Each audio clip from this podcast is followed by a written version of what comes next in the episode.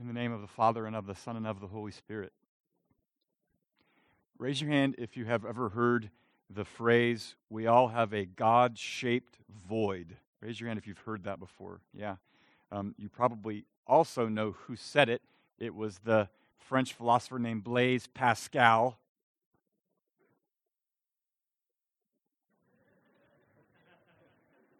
Get it? Get it? Pascal's wager. Huh? All right, I'm done.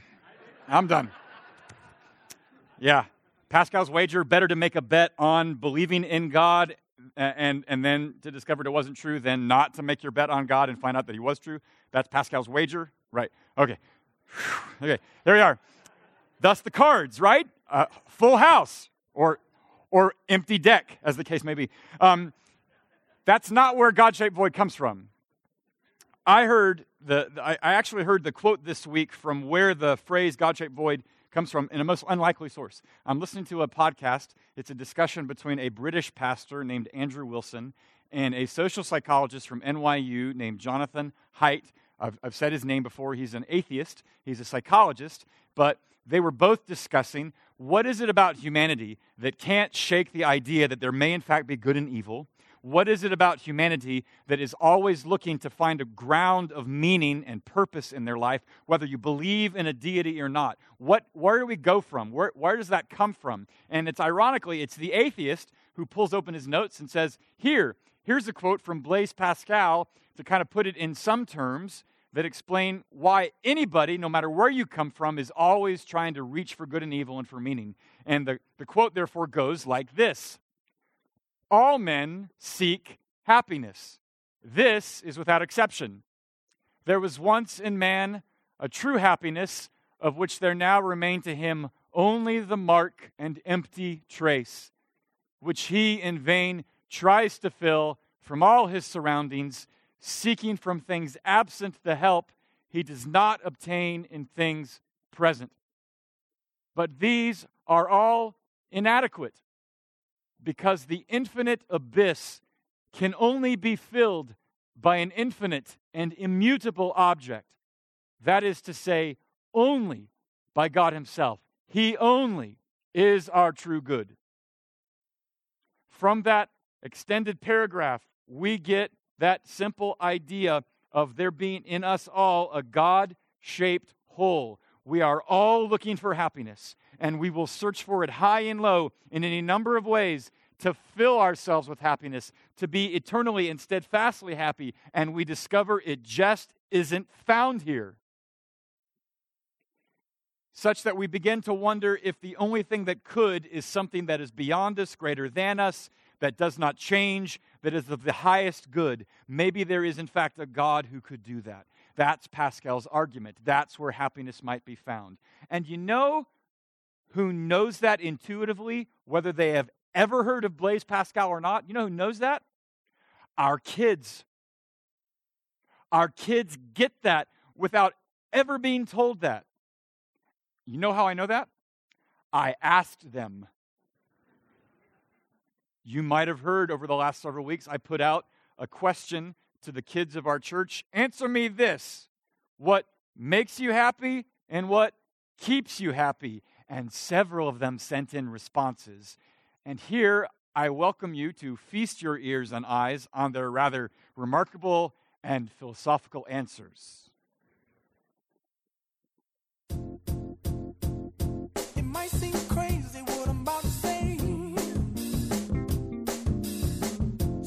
So I have a question for you. Okay. What makes you happy? My family and my friends. So, what makes you happy? I think animals make me happy and interacting with them and watching them and their behavior. What makes you happy? When somebody gives me a gift and I get to go on a date with people. What makes you happy?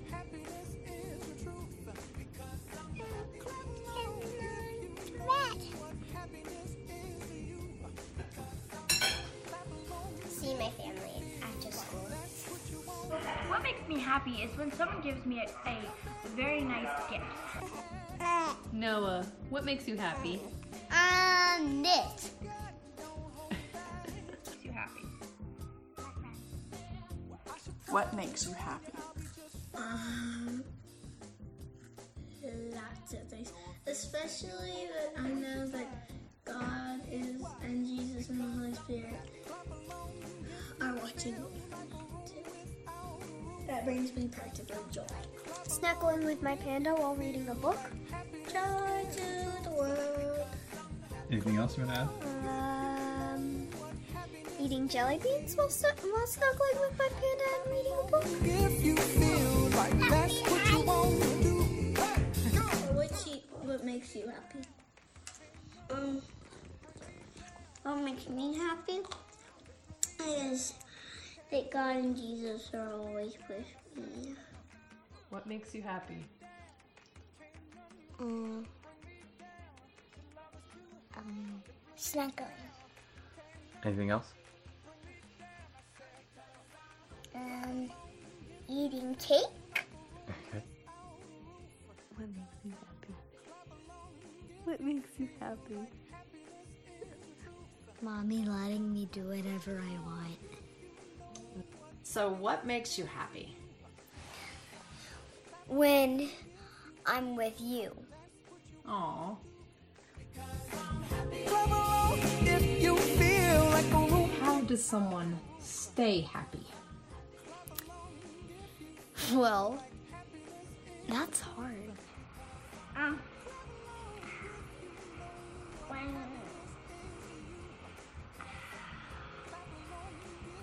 How does someone stay happy? They can't. Happy's not like joy. Joy's down here. Happy's temporary. Happy's in your brain. Happy passes through and then is bye bye. Yeah. What keeps me happy is when I like helping other people. They do what they love. um, keep snuggling, keep eating cake. A family. Books, video games. My favorite stuffed animal, Benny Bunny. Pictures, cameras, artsy stuff. What keeps you happy?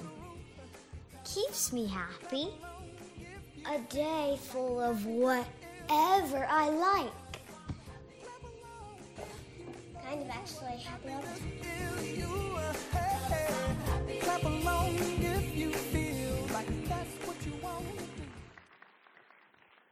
There is hope for our future. They get it. They didn't have to be read deep philosophy to understand there are all sorts of things that we might search to be happy relationships, gifts, um, aspirations, joys, family, whatever it might be. And yet, then when it comes to the part about what keeps you happy, did you see them go, I don't know.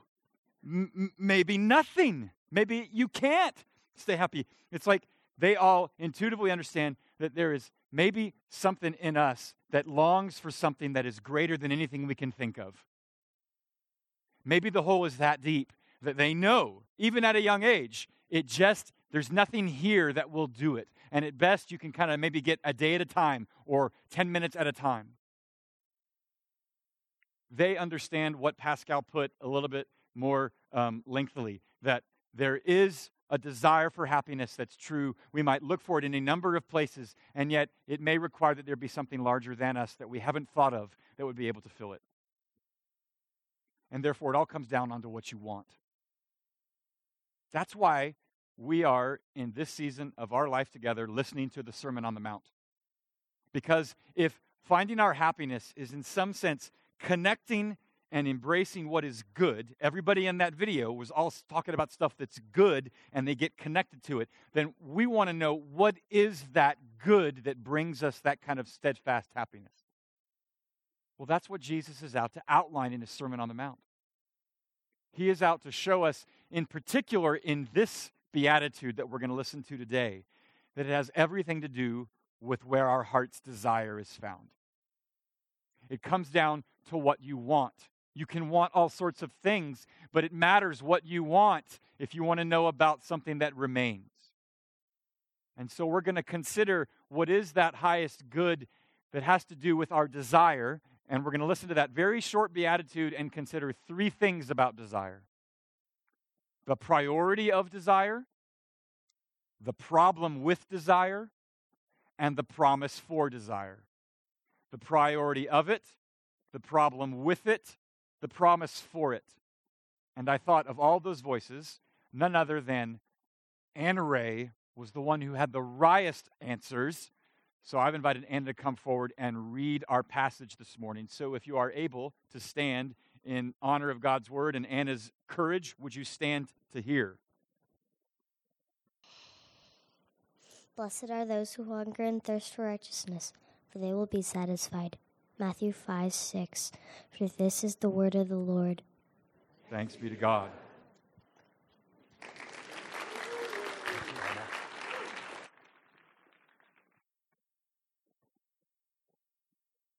To do whatever I want. I'm going to try that with the wife and see if it gets me anywhere. Yeah, okay. Um, Jesus is out to tell us a number of things in this very short verse, one of which has to do with the priority of desire. And to kind of set that up, let's just put those words in context. That so far, we're only um, just a few verses into the Beatitudes, they've all had to do with the inner life. When he says, Blessed are those who are poor in spirit, he's talking about an inner recognition that we have nothing to come to God with and say, See, look at my wares um, would you bless me? He looks at us as if we're broke because we are. And he's talking about our inner condition. Such that when he then says, Blessed are those who mourn, well, it's true that we might think he's thinking of everything that might bring us sorrow. I think a good argument can be made that mournfulness follows on the heels of recognizing your own inner poverty of sensing that you are broke and there is nothing you've got to fix the situation. You are entirely dependent on something coming from outside you to enrich you. And therefore, when that he says, Blessed are those who are meek, as Ben preached to us last week, that's an inner condition. It's expressed outwardly through gentleness and through deference and, and the resistance to be condemning in any sort of way because you realize any good you've got is a good that came from outside you when it comes to the goodness of the Lord. Meekness follows. And Jesus is just going to take that conversation about the inner life in a new direction this week and say that everything comes down to the highest good. It comes down to what you want, to your desire. That's the priority. That's when he says, Blessed are those who what? Hunger and thirst.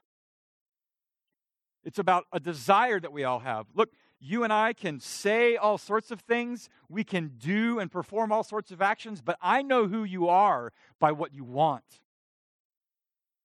I know what holds you together by where your affections, what is the object of your desire. And so when we're talking about the priority of desire, Jesus is here to say it matters what you want. See, we all think of our wants as sort of something that sort of comes and it goes and doesn't really matter. And we all talk about motives and how our motives are mixed and all those things are true. And yet, God's interest is always and everywhere on the condition of our hearts.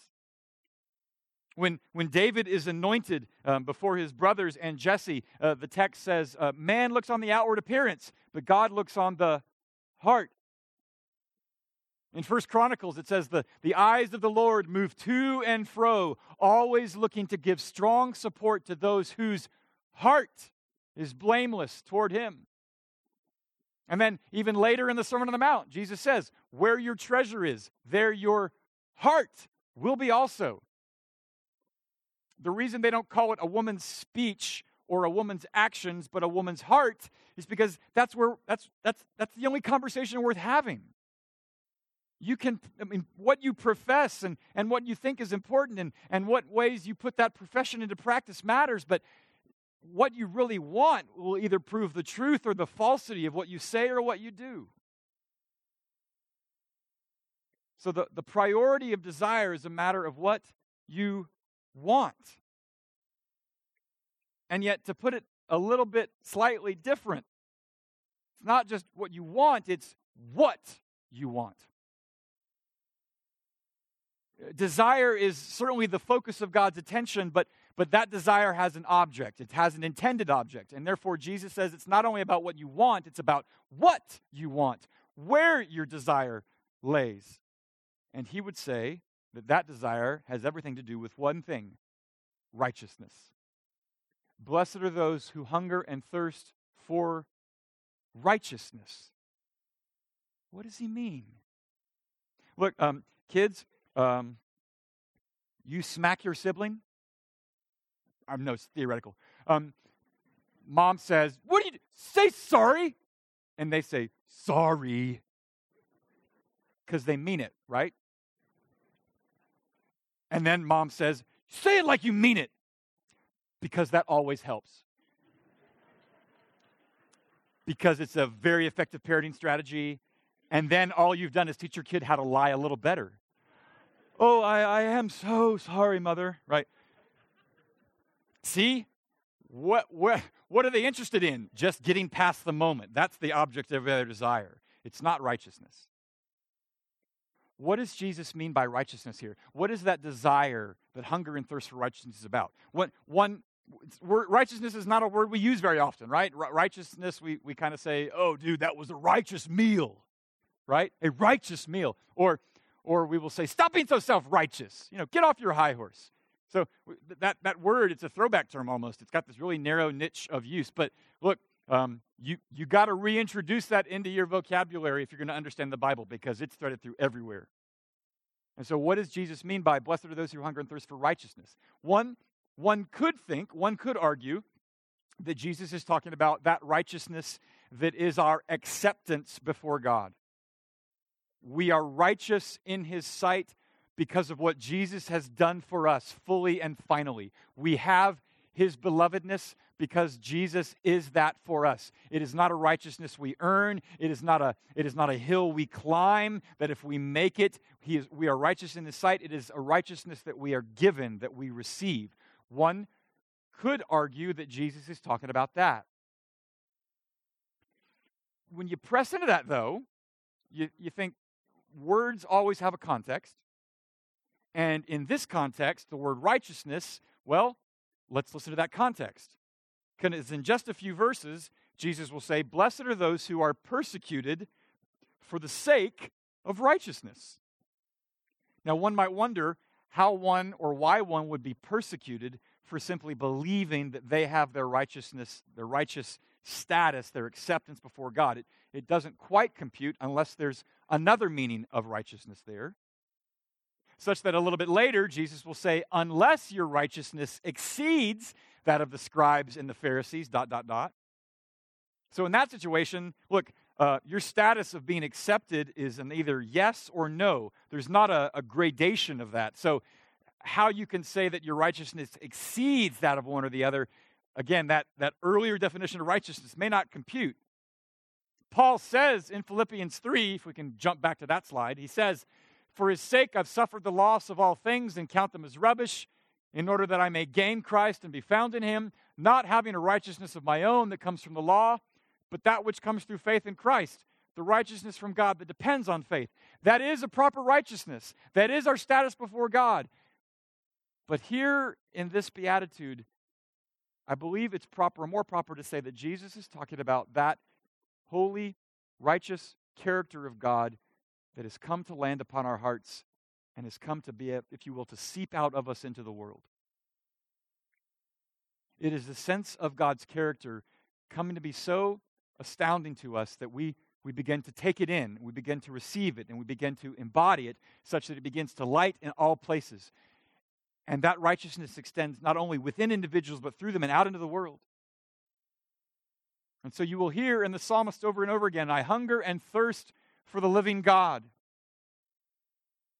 My soul pants, it longs for the living God. It's this sense in which God's righteousness has come to be embraced and embodied both in and through us.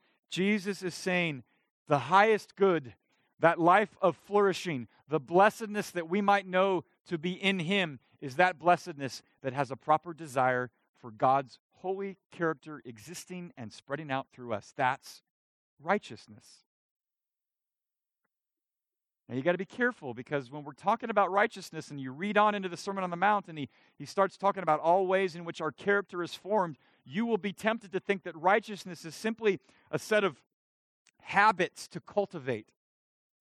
Or, or only the idea that it's sort of an ethical code that you, you abide by or you comply with. It is ethics, but friends, this righteousness, you have to understand its nature. It is, it is greater than just um, a right speech, a right action. It is, it is greater than an ethical code that you abide by. The nature of this righteousness is something else. And I think one way or a good illustration of what this righteousness is is just to think about beauty and art and artistry. What is art? What do artists do? They're the ones that are out to capture something true and beautiful and grab it and isolate it and revel in it and recreate it and share it. They delight in what they find, they capture a measure of what they can, they represent it in some form or fashion, and then they give it to the world. Now, whether anybody sees that art or not, they don't care. It's, it's the beauty in itself that draws them to grab it, capture, and represent it. But surely they delight in being able to give some of it away. Kids, when you love something, do you know what you love to do? You love for other people to share in it. That's why you yell, You got to come see this. You got to come do this. You got to jump on the trampoline with me. I can do a backflip. What you come to love, you want others to share in that, that which you love because you have found something so remarkable that you've got to get it out there. That's, that's what artistry is, that's what beauty is. That's the nature of this righteousness. It's not just a set of codes you abide by. If I can distill that down into to simplest terms, it's it's loving the God, loving the Lord your God with all your heart, soul, mind, and strength, and loving your neighbor as yourself. That's the righteousness of God that one begins to embrace and see as beautiful. But if I can, if I can show you a little snippet of it, I want to I want to show you a clip from a, a film that you might have seen called The Shawshank Redemption. Yeah, I know. That story about takes place at a prison uh, back east in Pennsylvania, and uh, everybody there who's uh, been incarcerated thinks that they're innocent, that they were, you know, uh, falsely accused, falsely um, convicted. And there's one guy, Andy Dufresne, who himself too is convicted of a crime that he says he didn't commit, but he seeks to make the most of his experience in prison, and he kind of becomes um, kind of like the one that wants to reconnect all of these prisoners with what is good, true, and beautiful. He, he refuses simply to treat them as the vermin that, that, that wardens and the policemen would just as soon treat all these inmates. He wants to treat them as if they have souls. And he wants to connect them to the good. And so he, he demonstrates the great authority and integrity that it's almost like uh, Joseph in Pharaoh's house. You know, he was once incarcerated and then he kind of shows his integrity and he starts being put in great deal of authority and responsibility. And here in this scene, Andy Dufresne, he's, he's so earned the trust of his policemen that he actually locks one of them in the bathroom so that he can gain access to the record player and the AV system. And here in this moment, he is going to share a little bit of beauty with everybody in that prison, no matter what anybody else is going to say to him. Watch this.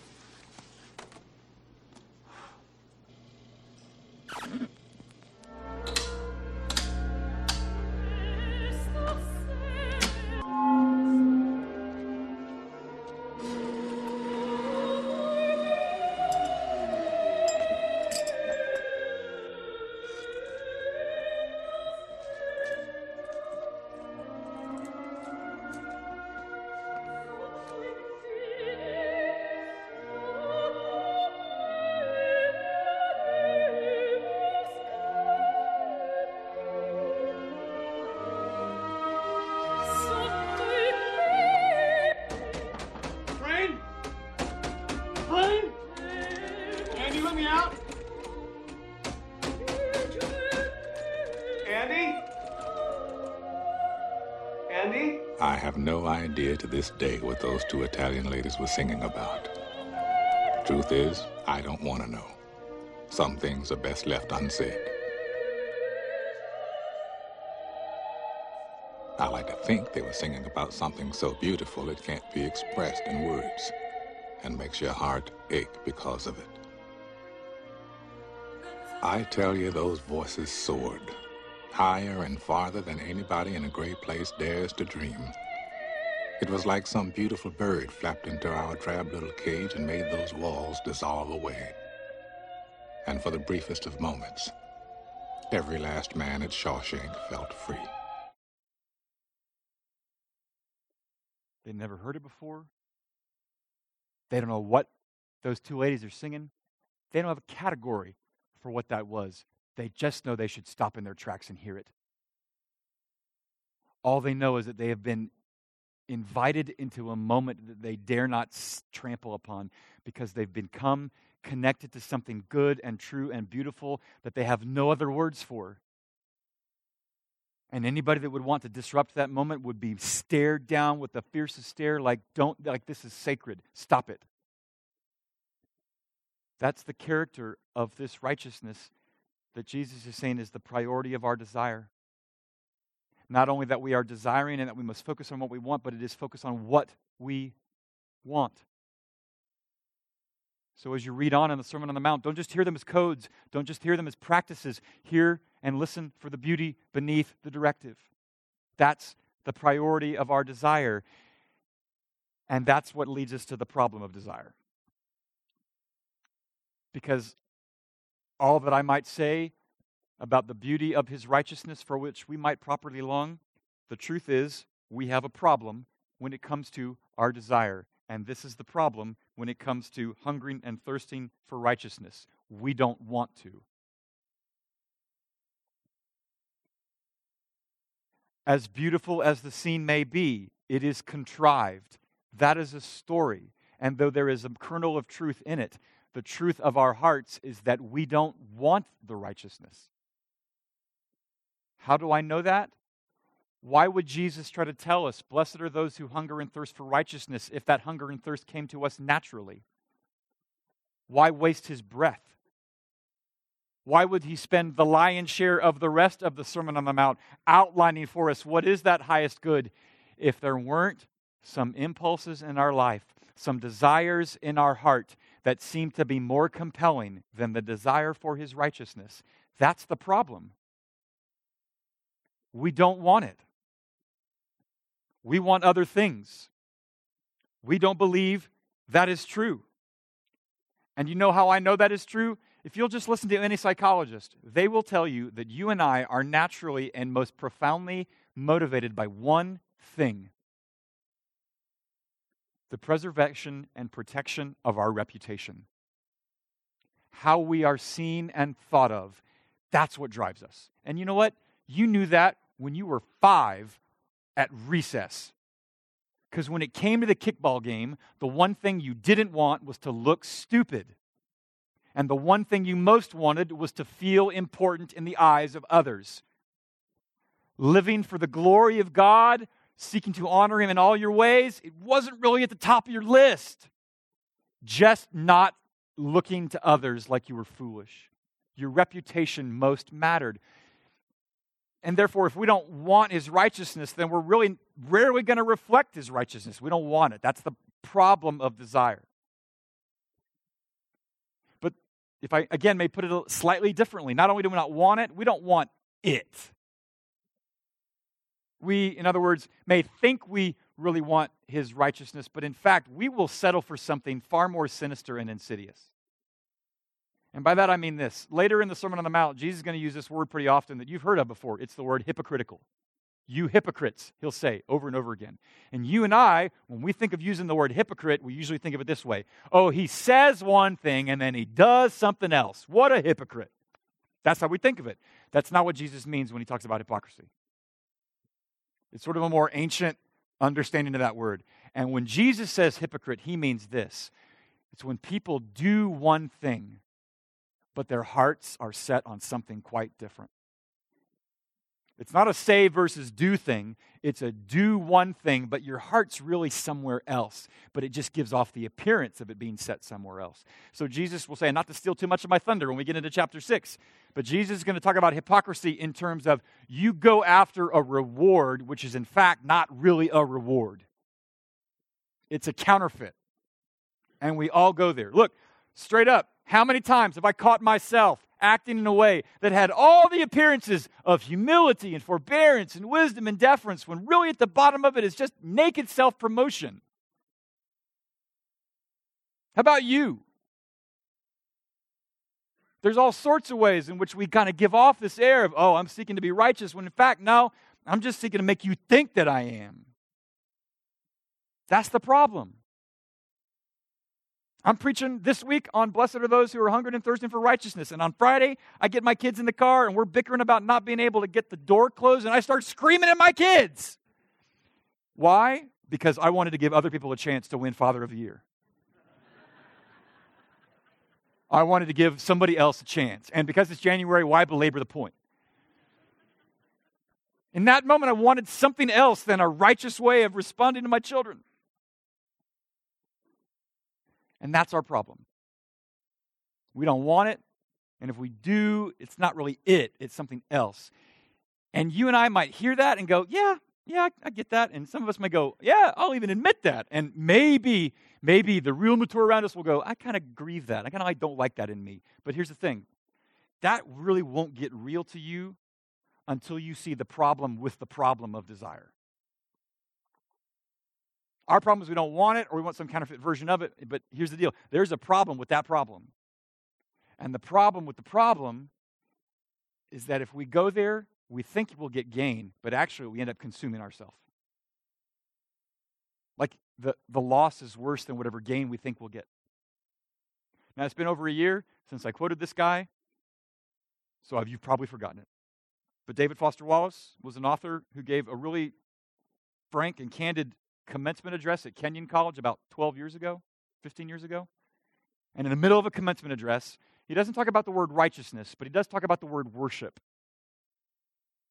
Which I think you could say that everybody is out to find their righteousness by what they worship. And so listen to what he says again. Everybody worships.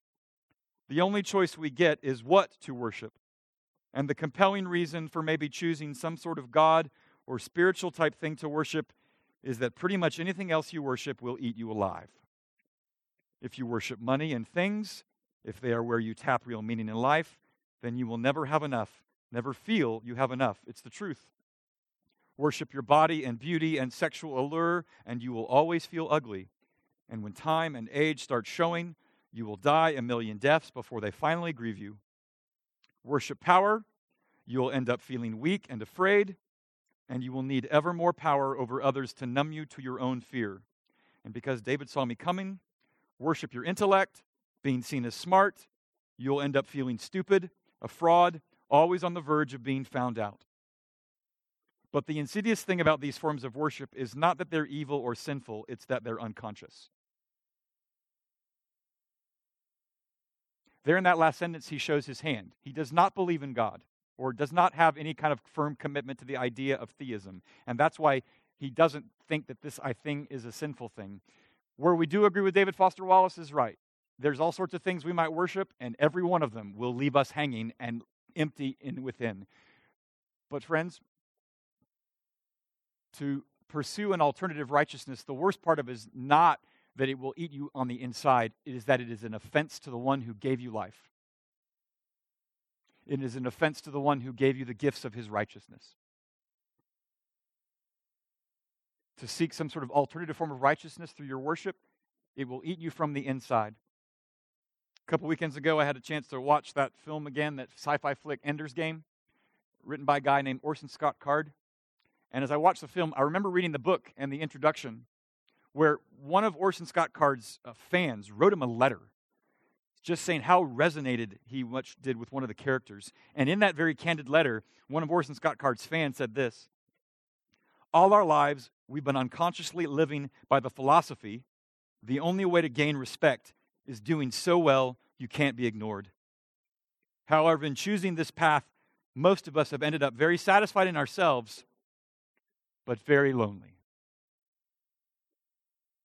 Successful to a point, but in the end, greater loss than gain. And there's some guy you may have heard of. He's playing in some football game next week named Tom Brady. He's uh, playing for his, uh, I think, 75th title. Um, Thanks to Walt Childs this week, I learned that the, the players he's playing with this week were, when he won his first championship, they were all still teething at the time. And now they're playing with him in the Super Bowl. But in an interview he gave in 60 Minutes when he was 27, he said this candid, candidly Why do I have three Super Bowl rings and still think there's something greater out there for me? I mean, maybe a lot of people would say, hey, man, this is what it is.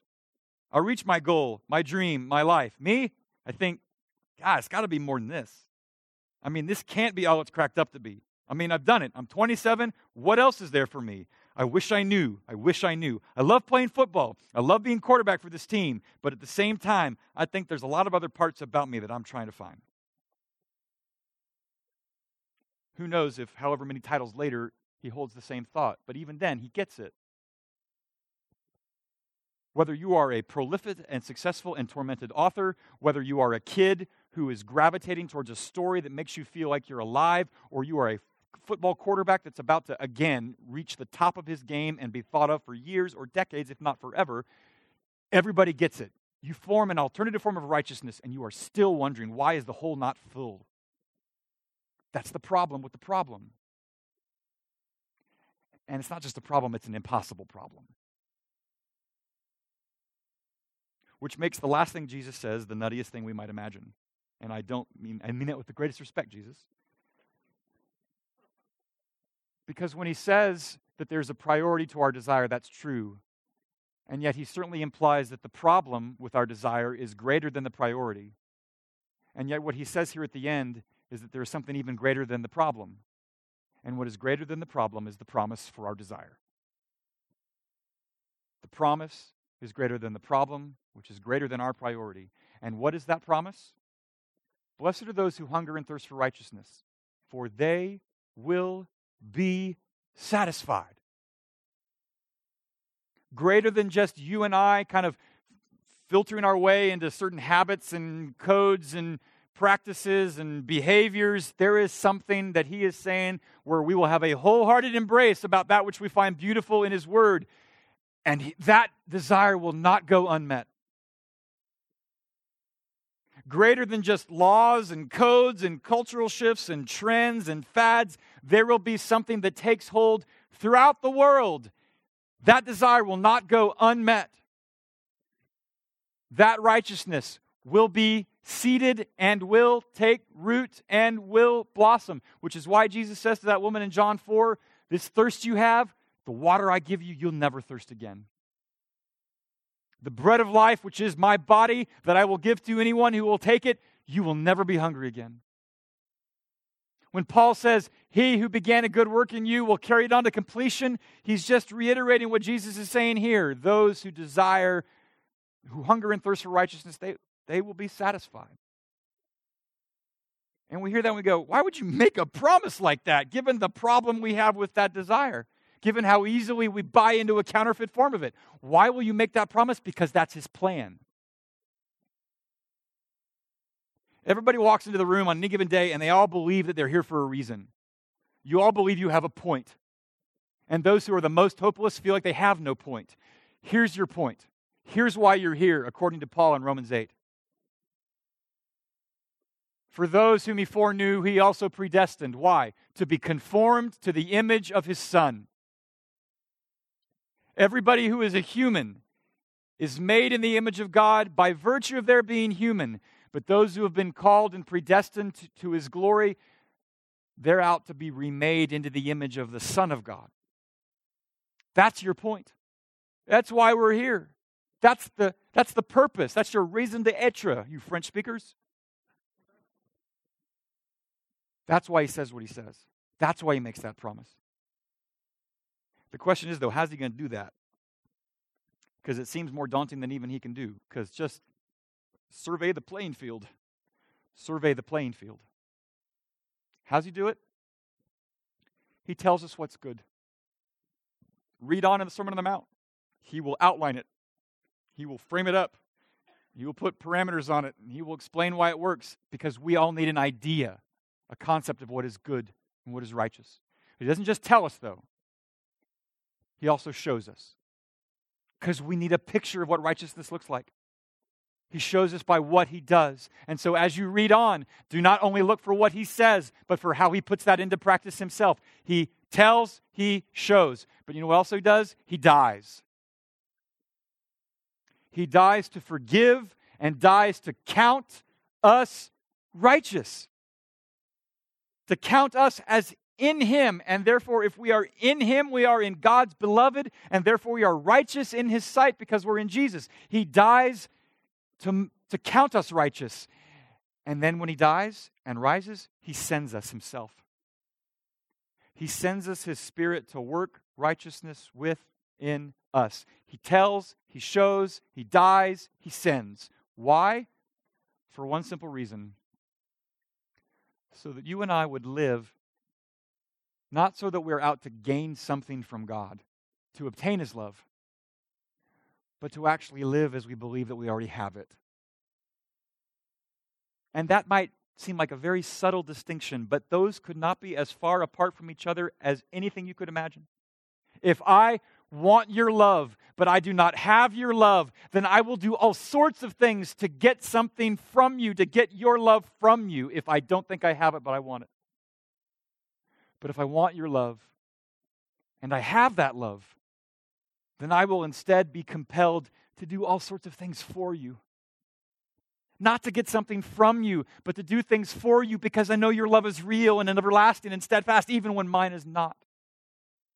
The good news of Jesus is that he tells, he shows, he dies, he sends to deliver us from trying to get from God what we already have from him in Jesus. And that changes the character of all our living, all our loving, all our believing. He's out to rescue us to try to get something from God, and instead show us by the beauty of His love what it means to live for God. How do you know if that is starting to make sense? If you are starting to believe that in fact what you have from Him is His and His by His nature alone and by His grace alone? As one pastor put it, you get it when this is true, when you believe this that we are so loved that we don't despair when we do wrong, but so sinful that we have no right to be puffed up when we do right. When you are neither despairing at your sorrow over the absence of righteousness, nor catty or cocky when you demonstrate what might seem like righteousness, you're beginning to see what it means not to live as if to get something from Him, but simply to live for Him. So I might say, by way of conclusion, this.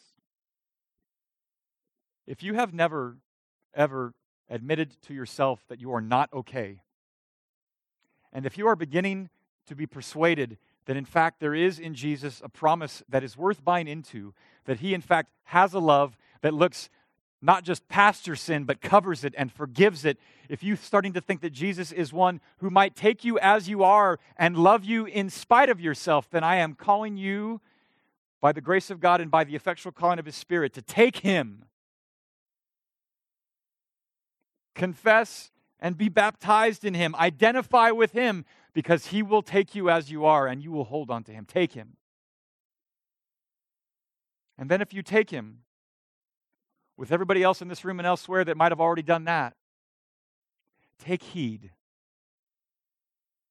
Take heed at what he said. Read on in the Sermon on the Mount. Linger at length if, whatever part starts to rub you wrong or get you get you a burr in your saddle and sit with that for a while and maybe you got to sit with it until you start admitting it confessing it and repenting it. Take heed. Take his words. Take them seriously. But don't only take heed. Take heart. Like i said to you the very first week we started this series you don't want anybody other than Jesus leading you towards that which is good. Because when you fall flat on your backside, when you're showing anything but good, it's His hand you want to help you pick you back up. Because when you feel the sorrow of the absence of righteousness in your soul, you need to realize that that is the presence of the desire for righteousness that He will satisfy. Hear that again when you sorrow over the absence of righteousness in your heart, you need to take that as proof of evidence of the presence of that desire that He will not leave unmet. Take heart as you take heed once you've taken Him. It is by His grace that He's called us to stand in His name. And it is by His grace that He's called us to fall on it when we fail. Just like the song we're about to hear, and if you know it, sing. This is His grace, and His happiness is found in it. A happiness that leads us to the good in Him who is good and whose good love is everlasting. Let's pray. There is much, Father, we admit, that competes for the allegiance of the one who is the giver of all good things. We are ones who wish to stand with courage, but too often we see ourselves as having anything but courage or faith. And so we ask that surely, as you inspire us to stand on grace, that you would also help us to fall in it too and to know that there is a grace that is inexhaustible in your Son. And for that we give him praise. And in that we find our song. In Jesus' name, amen.